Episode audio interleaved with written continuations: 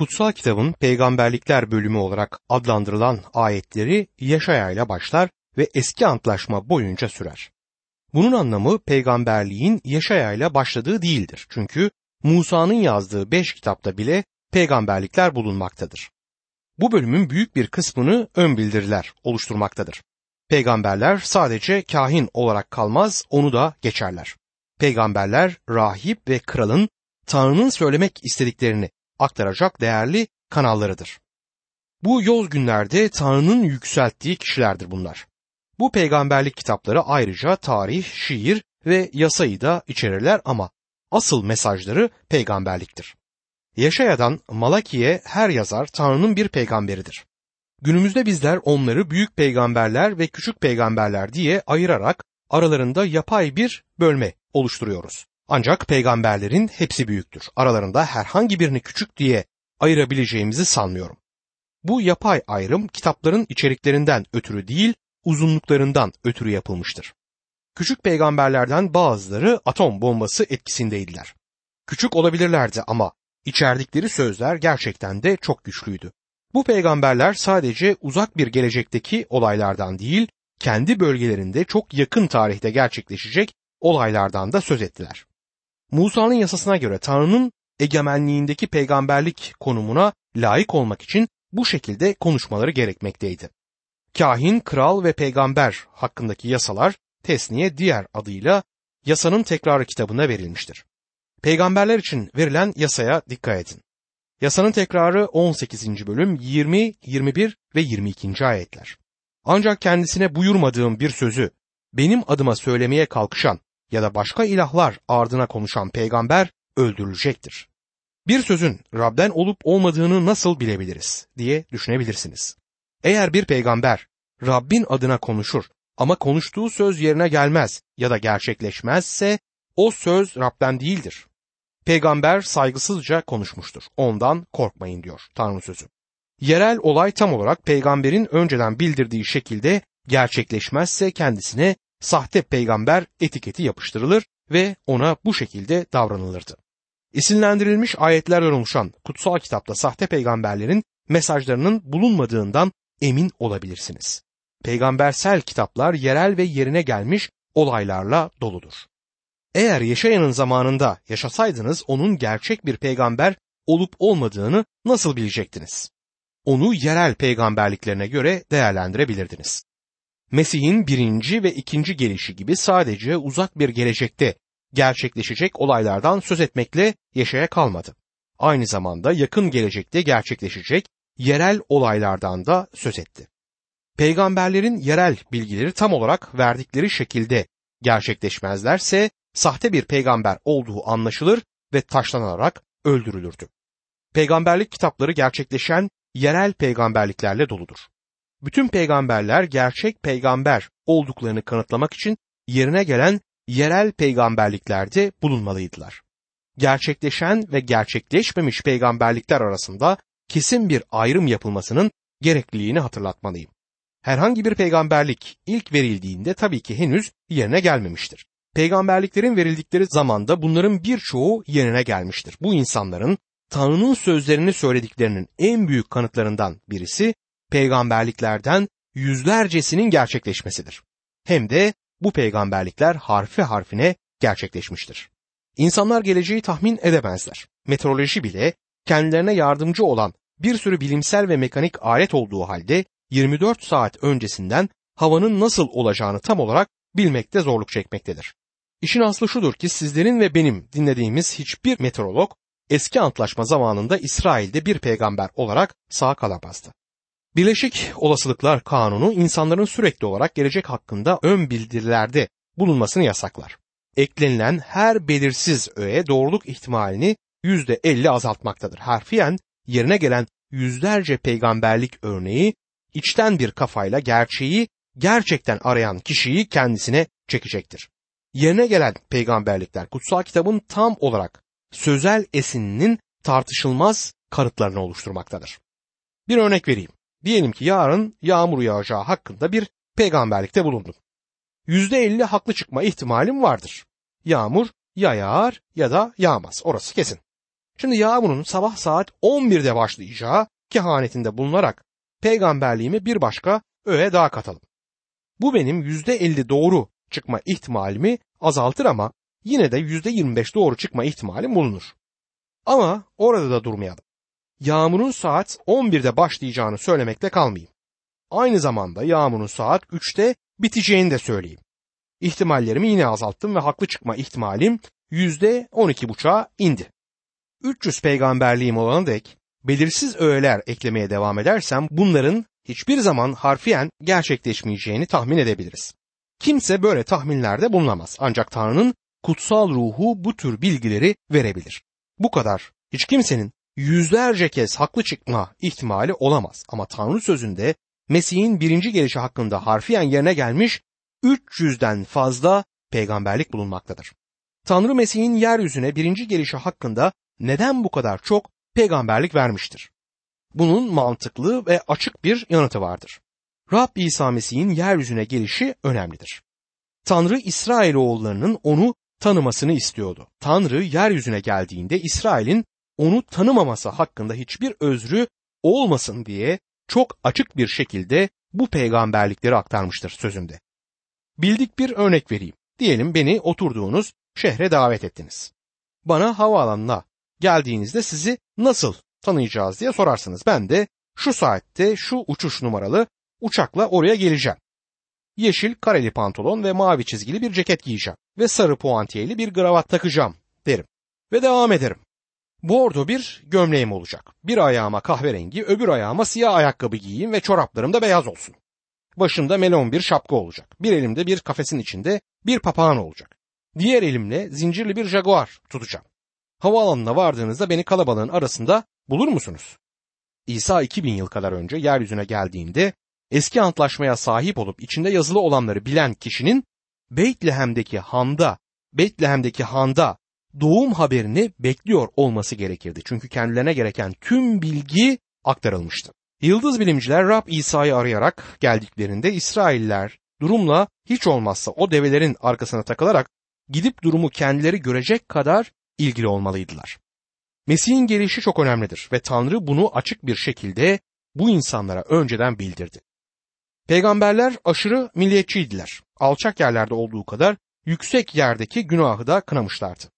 Ulusu uyardılar. Gururlu insanlara kendilerini alçaltıp Tanrı'ya dönmeleri için yalvardılar. Sadece yargı ve kasvet dolu olmayan mesajları ateş ve gözyaşları içerisinde aktardılar. Çünkü Rabbin gününü ve ardından gelecek yüceliği görmüşlerdi.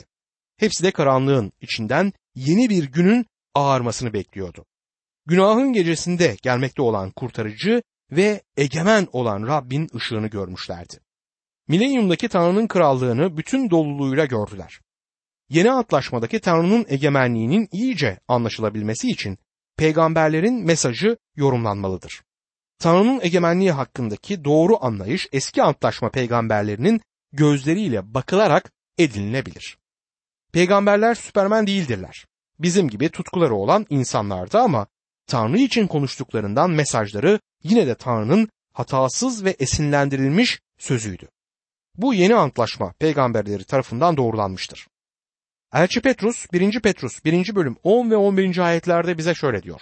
Size bağışlanacak lütuftan söz etmiş olan peygamberler bu kurtuluşla ilgili dikkatli incelemeler, araştırmalar yaptılar. İçlerinde olan Mesih ruhu, Mesih'in çekeceği acılara ve bu acıların ardından gelecek yüceliklere tanıklık ettiğinde ruhun hangi zamanı ya da nasıl bir dönemi belirttiğini araştırdılar diyor. 2. Petrus 1. bölüm 15 ila 21. ayetler arasında ise ben bu dünyadan göçtükten sonra da bunları sürekli anımsayabilmeniz için şimdi her gayreti göstereceğim. Rabbimiz İsa Mesih'in kudretini ve gelişini size bildirirken uydurma masallara başvurmadık. Onun görkemini gözlerimizle gördük. Mesih yüce ve görkemli olandan kendisine ulaşan ses de sevgili oğlum budur. Ondan hoşnudum diyen ses de Baba Tanrı'dan onur ve yücelik aldı. Kutsal dağda onunla birlikte bulunduğumuz için gökten gelen bu sesi biz de işittik. Peygamberlerin sözleri bizim için daha büyük kesinlik kazandı. Gün ağarıp sabah yıldızı yüreklerimizde doğuncaya dek karanlık yerde ışık saçan çıraya benzeyen bu sözlere kulak verirseniz iyi edersiniz. Öncelikle şunu bilin ki kutsal yazılardaki hiçbir peygamberlik sözü kimsenin özel yorumu değildir. Çünkü hiçbir peygamberlik sözü insan isteğinden kaynaklanmadı. Kutsal ruh tarafından yöneltilen insanlar Tanrı'nın sözlerini ilettiler diyor. Bir yorumcu ismi Kofper'dir. Peygamberliğin kemanı tatlıdır. İnsanların dokunuşuyla hatalı kılınamayacak kadar tatlıdır der. Şimdi peygamber Yeşaya'ya bakacağız. Peygamberlerin çoğu karanlıkta ve tanınmayan kişiler olarak yaşadı. Bildirdikleri peygamberliklere kişiliklerini yansıtmadılar. Yeremya ve Hoşaya buna istisna oluşturmaktadır. Onların kitaplarını incelediğimizde bunu görüyoruz. Yeşaya kendi geçmişi hakkında çok az bilgi verir. Yaşamı ve hizmeti hakkında çok az bilgi bulunmaktadır. Yeşaya 1. bölüm 1. ayette Yahuda kralları Uzziya, Yotam, Ahaz ve Hiskia'nın hükümranlıkları döneminde yaşadığı söylenir. Yaşaya 6. bölümde kişisel çağrısı ve kendisine verilen görev kaydedilmiştir. Yaşaya'nın peygamberlik ettiği günler Yahuda'nın iç işleri bakımından en karanlık günleri oluşturmaktaydı. Uzziya ve Hiskiya Rabbe hizmet etmeyi arzulayan aydınlanmış yöneticilerdi ancak zaman kuzeydeki korkunç Asur krallığı yüzünden çok karanlıktı. Kuzeydeki İsrail krallığı esarete götürülmüştür bu dönemde. Yaşaya 36. bölüm ve 39. bölümlerde Yaşaya'nın hizmetinin Asur ordusunun Yaruşilim'i kuşattığı kriz zamanındaki tarihsel bölümde olduğu kaydedilmiştir. Bu birkaç kişisel bölümün ötesinde Yaşaya gelmekte olan başka birine, dünyanın ışığı olan birine işaret ederek kendisini gölgede bırakır. Yaşaya'nın Davut'un soyundan, kraliyet ailesinden geldiğine inananlar vardır. Bu bir varsayım ve kesinlikle kanıtlanamaz. Aynı şekilde İbraniler 11. bölüm 37. ayette testereyle biçilen kişi olarak ondan bahsedildiği de söylenilebilir. Bu doğru olsun ya da olmasın liberal eleştirmenler onun kitabın yazarı olduğunu inkar ederek onu testereyle biçerler. Birkaç tane yaşaya olduğu hakkında çok yanlış ve asılsız bir teoriyi de duymuştum. Bu teorilere göre kitap ikinci yaşaya ve üçüncü yaşaya adını verdikleri hayalet yazarlar tarafından yazılmışmış. Kitap bu şekilde yıpratılmaya gelemez. Çünkü İncil bu kitabın her bölümünden alıntı yapar ve Yaşaya'yı onurlandırır. Eleştirmenler Yaşaya'yı bolca eleştirmişlerdir ancak tarih bizlere iki ya da üç değil bir tek Yaşaya sunmaktadır. Lut Gölü tomarları hakkında epey bir araştırma yapan bir arkadaşım Yaşaya'nın bilginlerin en çok kullandığı tomar olduğunu söyledi.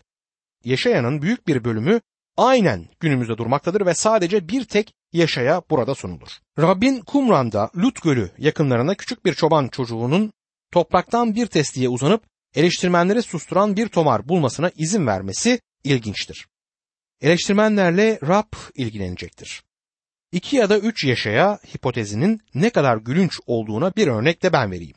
Diyelim ki günümüzden bin yıl sonra bazı arkeologlar dünyanın değişik kısımlarını kazdılar. Bir grup Amerika'da bir başka grupta Avrupa'da kazsın. Üç değişik Dwight Eisenhower olduğu sonucuna varıyorlar.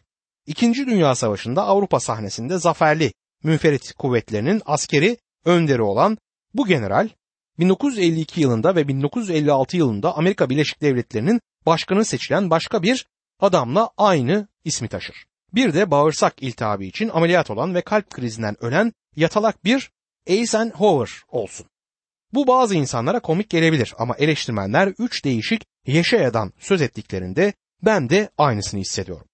Tabii ki kendi özelliklerine sahip olan sadece bir tek Dwight Eisenhower vardı. Aynı şey Yeşaya için de geçerlidir. Şimdi Yeşaya'nın peygamberlik yönüne bakalım. Yeşaya'nın peygamberliği kutsal kitabın bütünüyle çarpıcı bir benzerlik taşımaktadır. Bunu şöyle bir kıyaslamayla sizlere aktarmaya çalışayım. Kutsal kitap 66 kitapçıktan oluşur.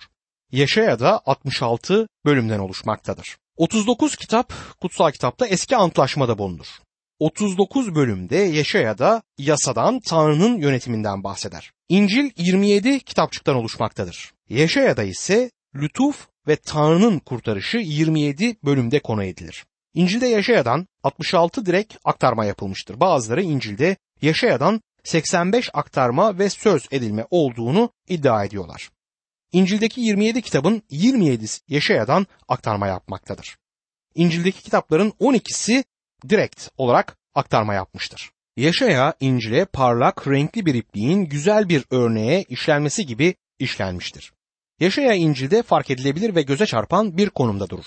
Yaşaya kutsal ruhun güçlü aletiyle İncil'in kayasına kazılmıştır. Yaşaya sık sık Mesih'ten söz eden İncil ayetini güçlendirmek ve açmakta kullanılır. 36 ila 39. bölümler arasında tarihsel bir ara verilir bize.